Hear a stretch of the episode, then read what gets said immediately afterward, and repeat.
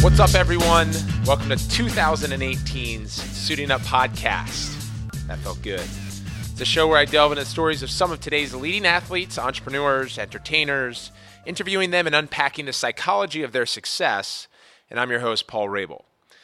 I hope everyone enjoyed their holiday. And for the regular listeners of Suiting Up, you know we drop new episodes on Mondays, and with Christmas and New Year's falling on the start of the weeks, we decided to take some time two weeks and enjoy the break with family and friends, and plan to come back fresh with all new guests in the new year.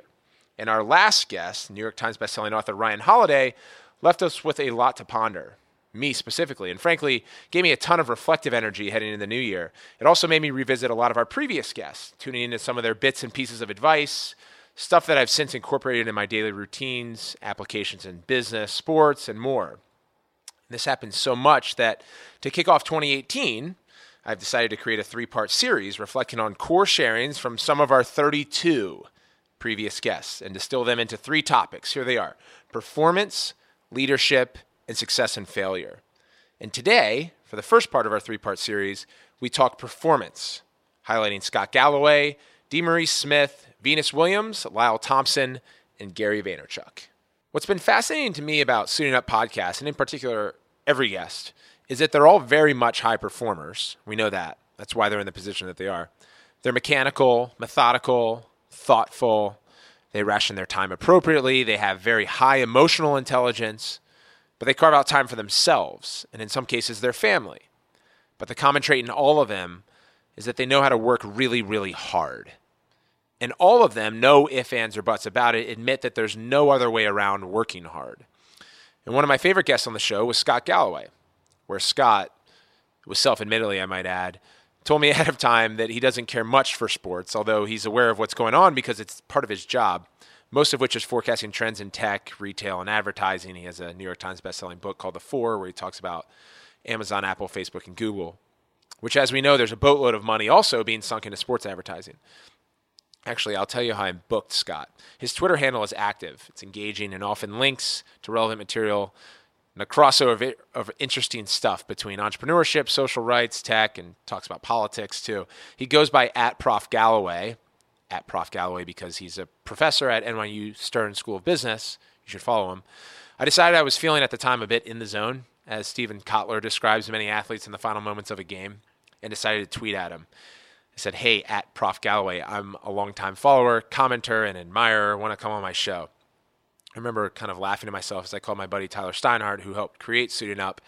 And I'll be damned, within the conversation of talking to Tyler, Scott Galloway tweeted back and said, Sure, Paul, shoot me an email. Anyway, here's Scott Galloway on working really, really hard.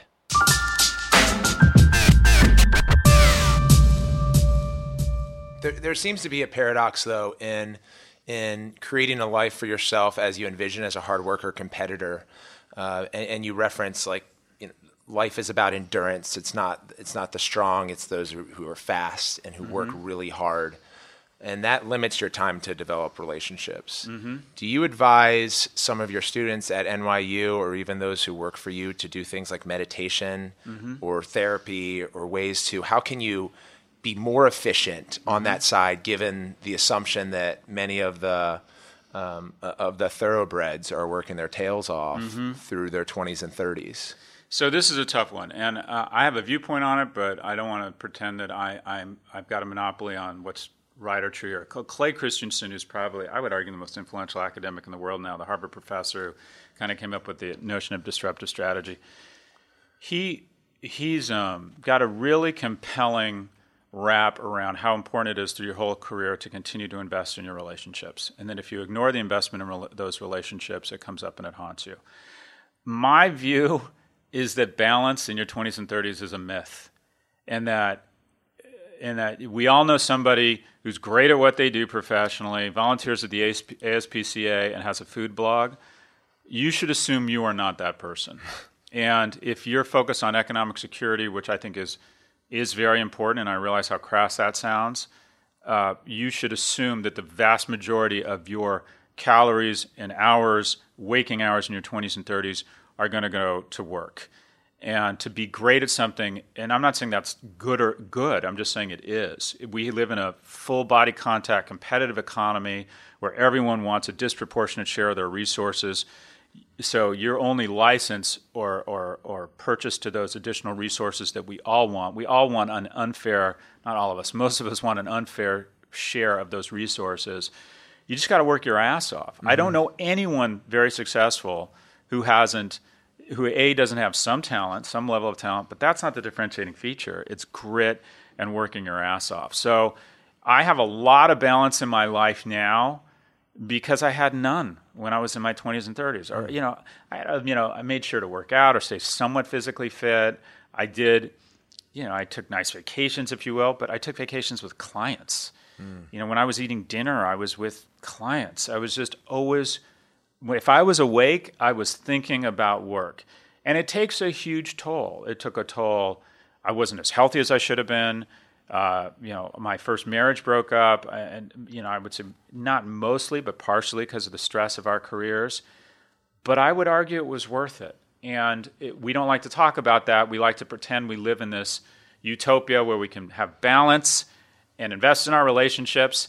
And I'd like to think that's true. That hasn't been my experience. My experience is that if you want economic security, there's going to have to be a 10 or 20 year period in your life where you're going to have to be very focused on work. Mm-hmm. And another area that you haven't exactly qualified as a myth, but but you're against the grain and, and to college grads is like don't follow your passion. Ben Horowitz talks a little bit about yeah. that.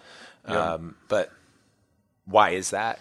So I think your job as a young person isn't to figure out what your passion is. If someone shows up as a luncheon speaker and tells you to follow the, your passion, it usually means they're already rich. And the person telling you to follow your passion got rich selling a SaaS company to a healthcare maintenance company. And the notion that somehow this guy or gal was passionate about healthcare software, it's just okay, really?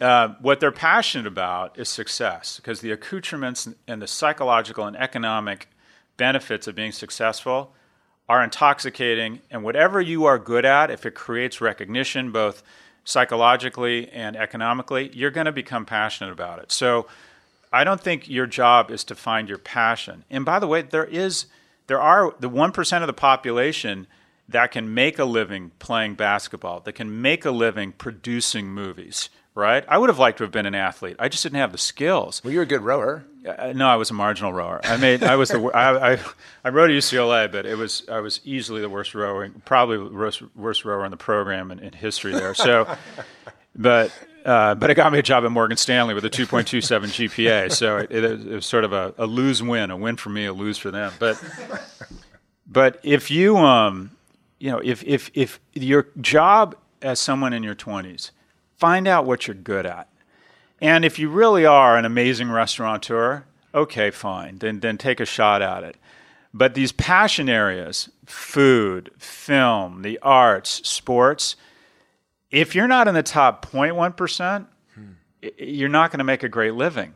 So the, the, the notion of fi- you want to find out what you're great at. Tax attorneys, I don't believe they're passionate about tax law.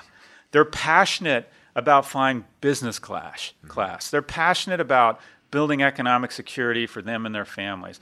They're passionate about the recognition they get that they're great at something. I didn't grow up thinking, wow, I'm just really excited about multivariate regression analysis looking at digital IQ of corporations. That wasn't when I was eight, I didn't dream of that, right? And I wake up on Monday mornings. I'm at a point in my life where I really like what I do. I don't differentiate between the weekend, but I'm not, I wouldn't say I'm passionate about, I can't, I'm going to the World Cup next summer with my kid. Awesome. I can't wait for that, right. right? So wouldn't it be great to figure out a way to make a living at the World Cup? My skills at UEFA or whatever, I could, I'm a talented guy. I could probably make 80 grand a year at some point there but I can make more money and build more economic security doing what I'm doing. And I've become passionate about building companies and the rewards they offer. It's very exciting. So, yeah, sure. If you're one of the 0.1% that can make a living in your quote unquote passion, more power to you, sister. And I hate discouraging people from that. But I think your job as a young person is to get credentialed, whether it's college or a class three driver's license or a personal training certificate or a CPA or CFA, our society values credentials, and then find something you're good at and become committed to becoming the best in the world at it. Yeah. And when you're great at something, and I don't care what it is or how how cool it sounds, if you're great at it, it's going to get really cool for you really fast. Because you're a Suiting Up podcast listener, first time or many times, I've got you a deal for $25 in free clothes. Thank you to Bombfell. This is an easier way for men to get better clothes. You complete a simple questionnaire and then match one to one with a dedicated personal stylist. They never charge above retail price, offer free shipping and returns, have a convenient home try on process, and the ability to preview and edit your stylist picks before your order ships. Here's what I like about it the process is fully personalized, and every piece has been handpicked for me by my stylist after a little bit of an interview screening, saving folks like myself time from shopping and, more importantly, my unsophisticated styling choices. Your stylist will email you her his selections, after which you'll have 48 hours to make any changes or even cancel altogether. Personally, I go along with my Bombfell stylist on t shirts and pants, but that's just my style. And here's how it works you go online, you sign up, you set up your order, get a great preview email, and you receive your clothing. It's pretty simple. And we negotiated with Bombfell to get you $25 off your first purchase. Again, for $25 off your first purchase, Bombfell for all you men out there looking to add sophistication to your style. Visit bombfell.com forward slash Rabil. That's B O M B F E L L dot com forward slash Rabil. Thank you, Bombfell. Open and close.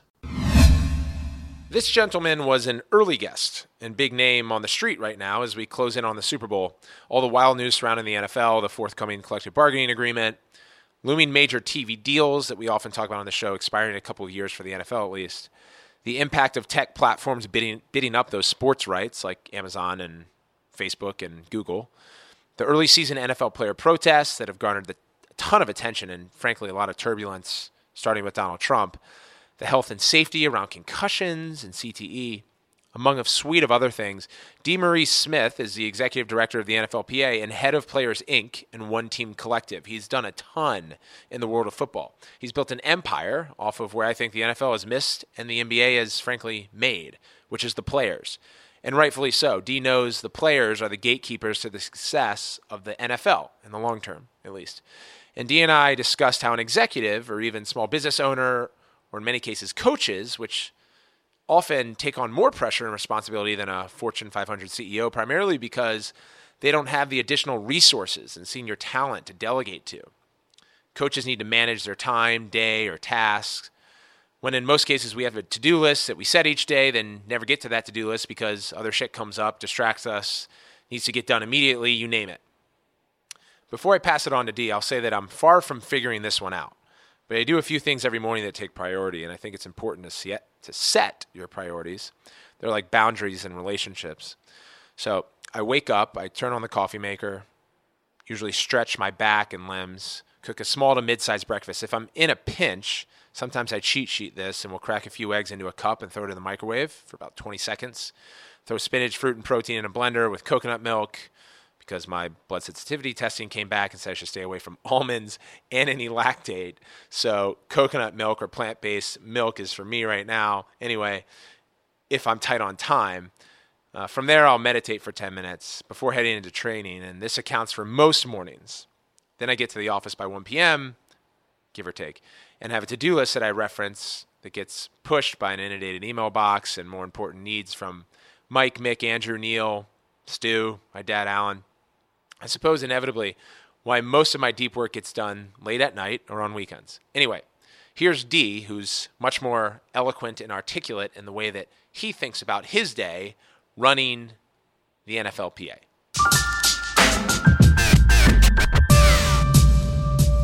One of my favorite CEOs is, is Jeff Weiner of LinkedIn, and every day he blocks off, I believe it's something like 2 to 4 p.m. in the afternoon, busy time for a CEO running a multi-billion dollar company uh, for deep thinking. Oh, I, I try and to not allowed to walk into his office. Absolutely, I try not to uh, answer emails after three o'clock.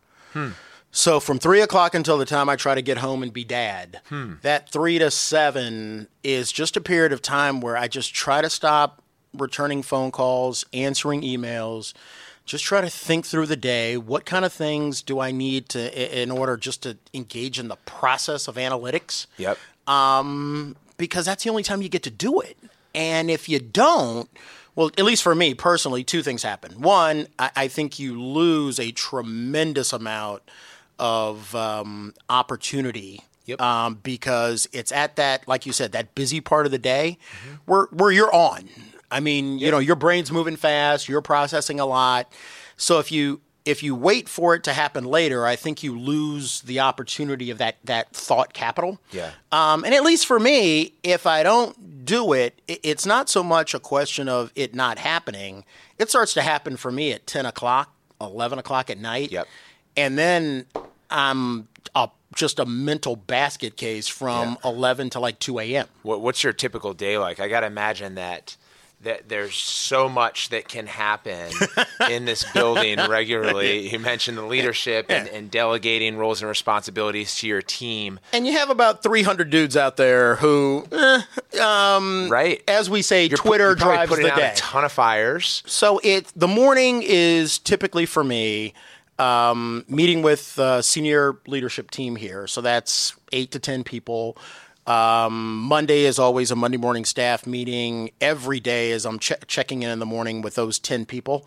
Just what's on your plate, what's going on, how can I help, and that's literally it. How can I help? And and a lot of time it's do we have this? Just stay out of the way, which is fantastic Yeah. Um, it usually it's about that 10 o'clock 11 o'clock period of time that if there is what we affectionately refer to as drama um, we're dealing with the drama and and when i say drama you know we are in a world now where um, hypothetically let's use an example of one morning a quarterback's wife says something about concussions right.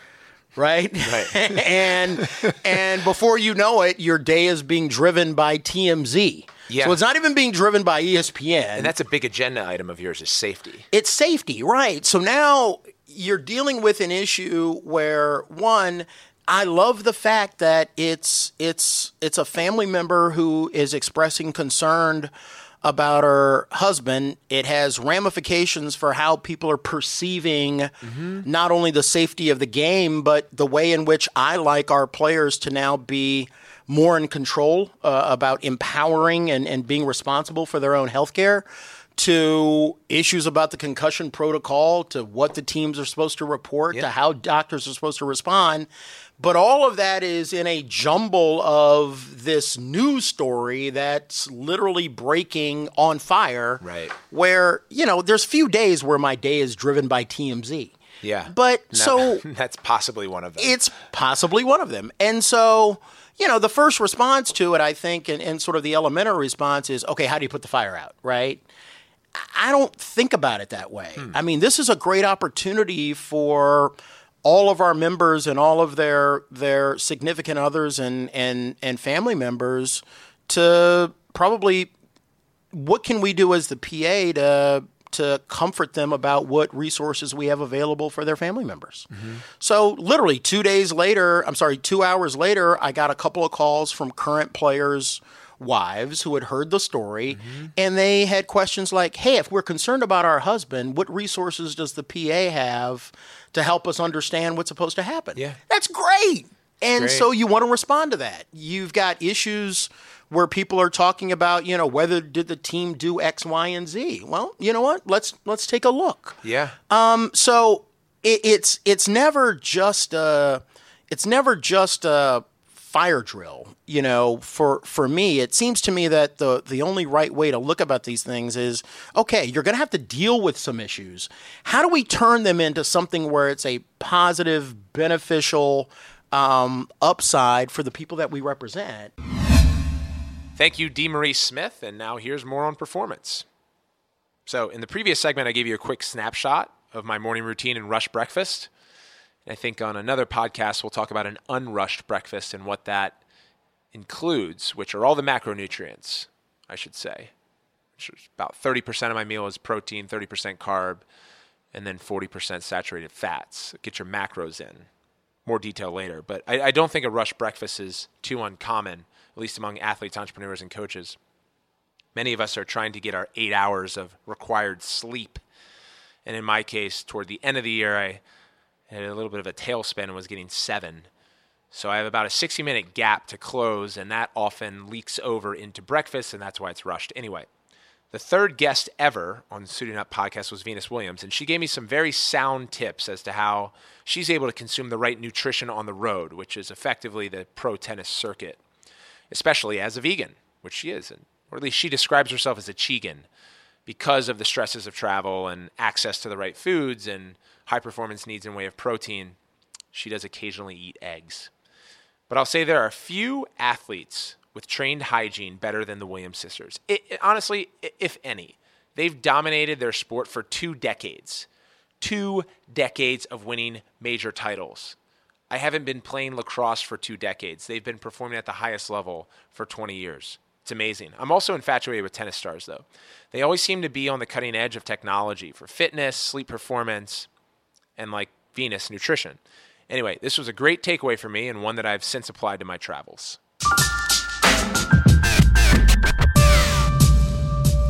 You're effectively you're you're working through a day that's that's managing three lives. Like most people have two lives where they're working on their nine to five job, as you mentioned, and then like your social life mm-hmm. and your personal life at home. And you have your as an athlete has their training and then their social life and then you also have like your condensed 9 to 5 but your output is so so great that you know not necessarily my guess is you're not thinking as much about hours into yeah. the office but your but your team probably feels the output um, in spades from you. So it's really interesting to hear 8 hours of sleep is really important. What other type of like hacks do you have? Do you meditate um, are you eating like five meals a day? you know, like where are you getting your sources of energy? Yeah, meditating. I have a hard time sitting still. To me, I mean, I've heard a lot of people talk about meditating. I'm yeah. like, that seems like torture.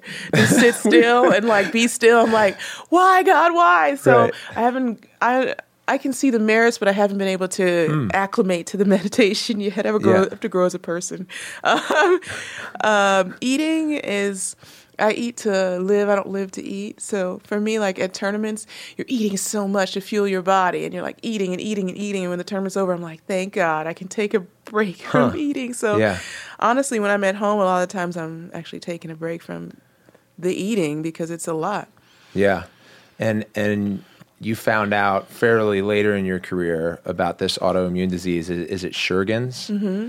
Um, and and you have since transitioned. I, I, know you, you you call your diet Chegan. Yeah. But you're basically like vegan, and and uh, and there's some meats. It's primarily plant based. So for me, that is less sophisticated in nutrition. I, I, kind of just like stay away from packaged goods and have that visual conscience of like if I can identify the source of this, it's okay to eat. Mm-hmm. An example of something that's that I can't identify is like a chip you know, right? So stay away from that, like candy. Um, but uh, w- what is your? How are you able to stay fueled for performance under this pretty strict diet? Yeah, you have to work a little harder, and sometimes there's less options. So you have to really be prepared if you're going to China, then perhaps you're bringing something with you. You know, traveling with protein powders and things like that. Yeah. And then sometimes you have to just get to the bare minimums. Just like eat some rice, eat a potato, eat yeah. some broccoli. It's not always fancy uh, right. when you're, especially when you're traveling. But uh, if you can achieve optimum health, then it's worth it. Is is that a um, particular you know cheat strategy of yours, or something that listeners can take away, or at least I will, that like travel with protein packs. Travel with protein packs. Right? Like, is there anything that like is your fallback that that has uh, that has helped you when you feel maybe malnourished? Yeah, um, definitely traveling with protein, and a lot of times if I go different places overseas, I just buy a blender there. Like, yeah, just buy a blender, blend it in the morning in your hotel room, go for it after that. So, yeah yeah, it's easier than traveling with one and trying to figure out like all the different, you know, yeah. I feel like it's, I feel like that's good. It's a really nice market for blenders. You can purchase them for like 30 bucks. Yeah, exactly. Just recently, I posted a picture on my Instagram page supporting women's rights, and it was received really well, which was important to us. And we've spoken with amazing female listeners of the show, as well as hosted great guests like Venus Williams, Angela Ruggiero, and Hilary Knight. And I wanted to deliver products and advertisers for our female listeners, equal to those products and services we offer to men. Welcome to FabFitFun, a seasonal subscription box for busy women to discover new brands and products for a life well lived. FabFitFun delivers a box full of fashion, beauty, home, fitness, and wellness products delivered four times a year for what's regular priced at $49.99 a box. Stay tuned for our discount. Here's why FabFitFun is great. The products delivered come in full size. That avoids the quote unquote samples game we often see from competitor subscription boxes. All the products are cutting edge in every category. You can either carefully choose from a menu online or be surprised. Many products whose individual value is often more than the entire cost of the box. And there's never any repeat products, keeping you fresh and new all the time. Now, the FabFitFun box makes for a great gift, not only for yourself, but maybe that special woman in your life as well. And for Suiting Up podcast listeners, I've got a great deal for you. Try FabFitFun today by visiting fabfitfun.com. That's F A B F I T F U N.com. Subscribe and start getting the box for a life well lived. And you can use promo code PAUL to get $10 off your first box. That's products valued at $200 for now only $39.99. Again, go to fabfitfun.com and use promo code PAUL to get $10 off your first box. Now, here's part of the performance aspect that we all tend to think of, and that's our actual fitness. So, for you athletes out there looking for a good workout to add to your nutritional tips from Venus, daily planning from D. Smith, and work ethic from Prof. Galloway, one of our most downloaded episodes this year was with my pro lacrosse pal. He's a peer and top performer both indoor and outdoor, and his name is Lyle Thompson. Lyle's episode was especially great as we talked about a wide range of things, starting with his upbringing on the reservation, to not having had a goal to shoot on when he was growing up, yet getting creative with his older brothers, to choosing a college close to home and building a tight relationship with his coach that lives strong today, to his pro lacrosse fitness routines, which we're going to cut to, and finishing with a conversation on Native American stereotyping and the unfair treatment from the current U.S. government regime, violations of standing treaties, and more. The episode is definitely worth a listen. That said, Lyle gave us a great treadmill workout. It sounded simple at first, but the lack of rest and recovery proves this thing out. Here's a side note. I was texting with a couple of my buddies, both all pro lacrosse defenders and Team USA players, Kyle Hartzell and Tucker Durkin. They run a business called the Defensive Academy.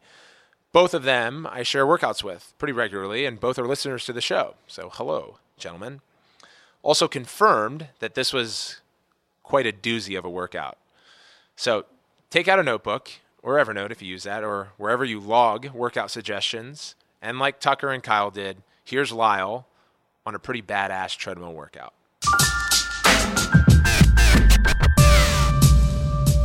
Every day I wake up, first thing I do is, you know, I get my stuff, my supplements together, yeah. and drop my kids off at school and hit the hit the gym yeah. for about two hours. Some people say it's too long, but I like to stretch for a good forty five minutes. Yeah, which is important for our sport. Yeah. Um, so I stretch for a long time and I warm down for a long. I I cool down for a long time. Yeah, that's pretty insightful as a younger guy. Usually, eh, you know, you, you wait till, or most athletes traditionally have waited till their late twenties or thirties when they're when they're less limber to say, "Oh man, I have to start stretching." Yeah. before and after. So you're doing that now. What gave you that foresight? You mentioned even stretching in college. My dad Your was dad. was like my dad's like a king at brainwashing you. so as a kid, he would tell us these like just the weirdest things. His I think they were his own theories. Yeah. But like he would tell us well, his his big thing was stretching. Like really? if you're flexible, you're fast. Huh. And He's right. So I always kind of focused on on stretching. I can't say my brothers did, but it was yeah. me and Jeremy who were always like, like we ran cross country. We did like yeah. a lot of running, me and Jeremy. So like yeah. that was one of our focus was being fast and staying fast. And my hips are bad, so like I hate that about it. So I right. want to make sure I'm flexible. Yeah, I think most lacrosse players. I've struggled with it. I've had surgery uh, in the sports hernia uh, region, which is basically lower rectus abdominal and adductor muscle tears. Uh, because our, our, our hips tend to be tighter because we're running hard, straight forward in a linear way. We're also required to move left to right laterally yeah. and, and have great agility in our position specifically. And then the motion of like coiling up and out on a shot just puts a ton of stress on your hips. What I've learned too, up and down the body, is like your your ankle mobility and and your the joints on your knee and the ligaments need to be flexible so they can absorb each step. Because if you're tight on your ankle and knee, then all of the pressure goes to your hips, and you're asking for too much out of your hips. Yeah. But what else are you doing in, in way of workout? I mean, the past, I've been in the off season, mm-hmm. so me and my brother have been in kind of like a bodybuilding uh, program. Yep. So we've been doing a lot of heavy lifting. Um, I'm coming into season now, so I'm going to start going three three weightlifting a week, and and I'm a big I'm big on doing sprints and like I don't want I have this attitude where like nobody's in better shape than me. So like I'm going into training camp for Georgia Swarm and and I mean I'm convinced myself that nobody on the team is in better shape than I am. Yeah. And same thing in the in the MLL. Yeah. Like you got the whole everyone who's there. Yeah, it's even guys edge. coming even even guys coming out of college. You know, but you play with Matt Abbott. you know, I can even be in better shape than him. I don't know. I, I mean, I think. I think I could, yep, in my head. Like I think I could run longer than him. I can run up and down. now, I remember growing up and, and lacrosse being classified as an endurance sport. People used to prescribe running miles and miles and miles, and then as we got smarter around the actual performance of our game, it became more about sprints, as you mentioned, because you're rarely just jogging around the field, if ever, especially at the college level for the reasons you mentioned and now pro.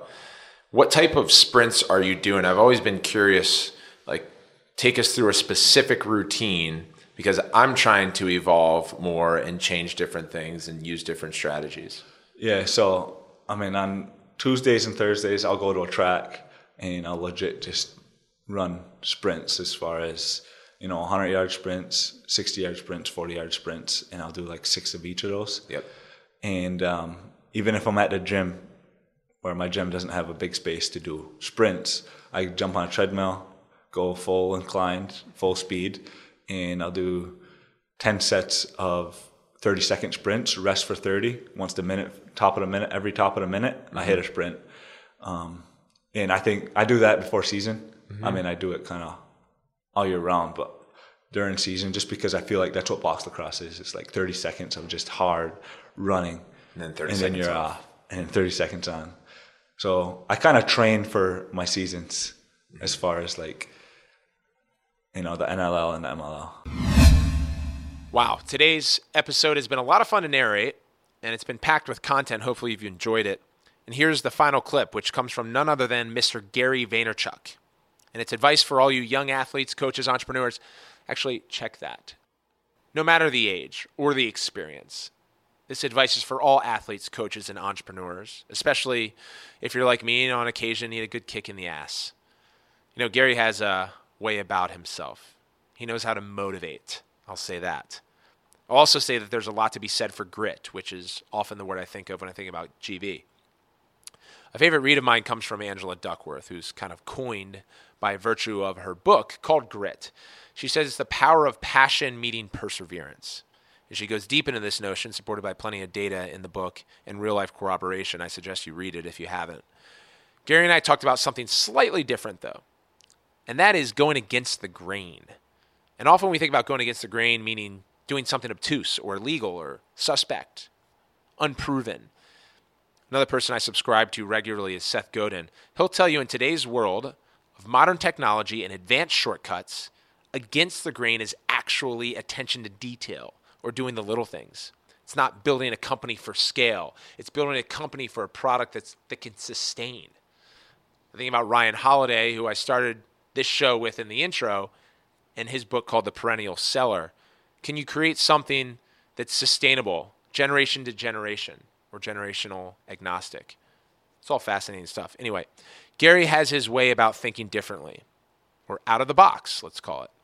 He's going to close today's podcast on high performance tips from our 2017 guest. Take it away, GV.